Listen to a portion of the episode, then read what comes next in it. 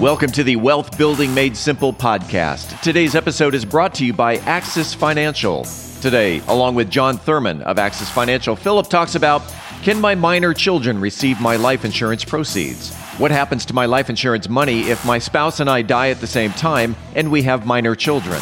And estate planning strategies for people with minor children. Philip Washington Jr. is a registered investment advisor. Information presented is for educational purposes only and does not intend to make an offer or solicitation for the sale or purchase of any specific securities, investments, or investment strategies. Investments involve risk and, unless otherwise stated, are not guaranteed. Be sure to first consult with a qualified financial advisor and or tax professional before implementing any strategy discussed herein. Past performance is is not indicative of future performance. And now, here's Philip. All right, we are back with Wealth Building Made Simple podcast. What up, Jon? How you doing? I'm well, how are you?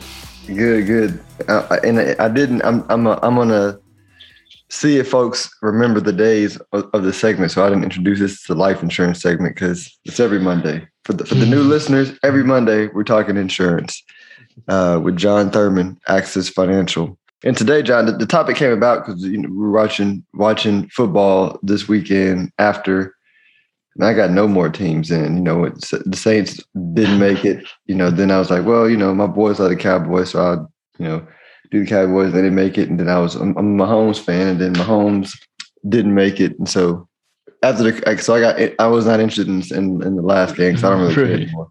And so we were talking about, you know, estate planning and what happened. You know, what happens to uh, the estate if you don't have a good plan. And so, uh, uh, like nobody even knew that, like if you, you know, if you if you die, if two parents die and you have minor kids, right? Uh, what happens? To, you know, the life insurance proceeds don't go to the kids. So, right. I wanted to have an episode to talk about talk about that topic. So, kind of, um, I'll turn it over to you, man. What you know, what explain to folks what happens to your life insurance proceeds if you have minor kids um, and the and the beneficiary is one of the spouses, and, and both of them die at the same right. time. Yeah, so we see this um, not only from our clients wanting it to go to their kids, but also when doing policy reviews of the way it was set up originally.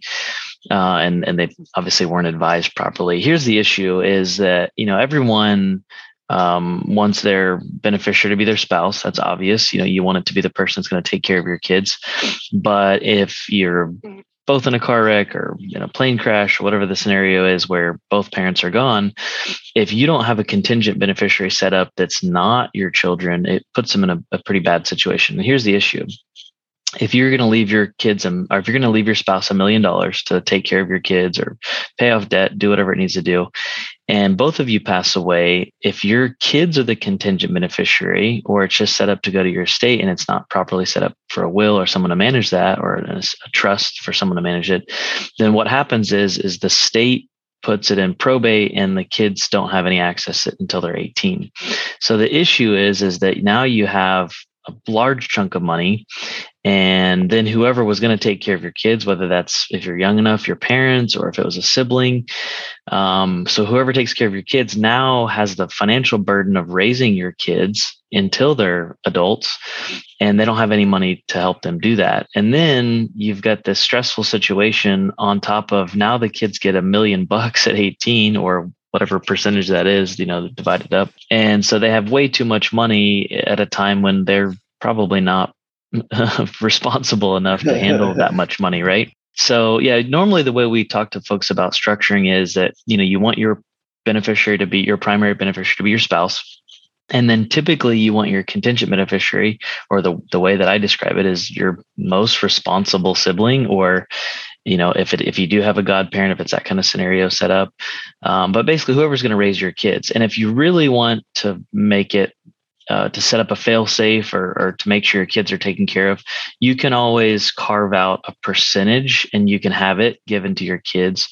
And yeah they wouldn't be able to touch it. I mean ideally you have it set up properly where they couldn't touch it until they were 25 or uh, you know maybe an age older than 18 but um, you know if somebody was worried that maybe their sibling was going to take care of the kids but what if what if they blew through all the money and by the time the kids were adults they they didn't have anything, you can always carve out a percentage of it to go to your kids, even if that is tied up in probate. And it's just the, the big thing is, and we always try to stress, is you don't want all of the money going to your minor children, anyone under the age 18. You, know, that makes sense. And another strategy I've seen too is trust set up for the kids, either while they're alive or automatically set up at death, where everything, I mean, however you want to do it, you're, you know, there's multiple ways to do it, but you know, if the trust set up while you're alive, you can just name the trusted contingent while you're alive. But if you have a, uh, and again, you got to talk to your attorneys for this because they're the experts that set right. this for clients. But um, or you can have one trust, you can have a trust created at death,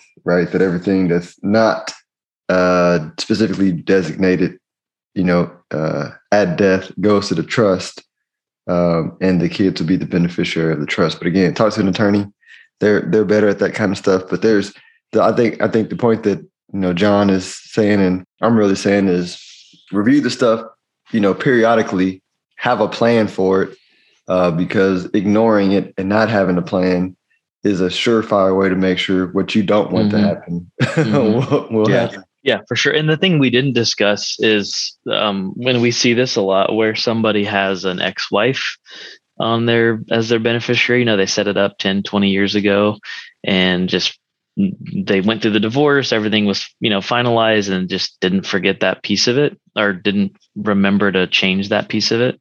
And now um, you know they the, they pass away and then the the new spouse the new wife or whoever's helping raise the kids that that's when they find out that their ex-wife was on the policy and maybe if they weren't in good terms you know good that whoever's going to take care of things or whoever's going to take care of the kids and and now the ex-wife gets all the money. So yeah just in general it's just good to do a policy review. If you haven't looked at it we've talked about this many times with term.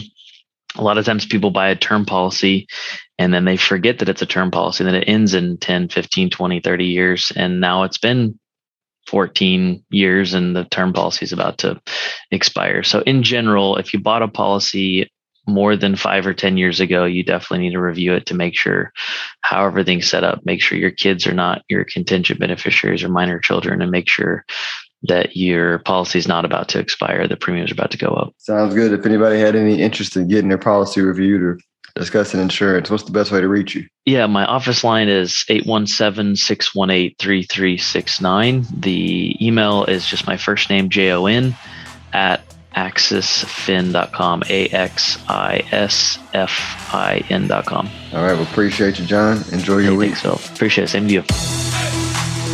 If you are interested in having a review of your portfolio or to see how far on track you are with your retirement goals, Philip offers complimentary consults through his company, Stonehill Wealth Management. For more information, log on to stonehillwealthmanagement.com forward slash talk. That's stonehillwealthmanagement.com forward slash talk. Philip Washington Jr. is a registered investment advisor. Information presented is for educational purposes only and does not intend to make an offer or solicitation for the sale or purchase of any specific securities, investments, or investment strategies. Investments involve risk and, unless otherwise stated, are not guaranteed. Be sure to first consult with a qualified financial advisor and or tax professional before implementing any strategy discussed herein. Past performance is not indicative of future performance.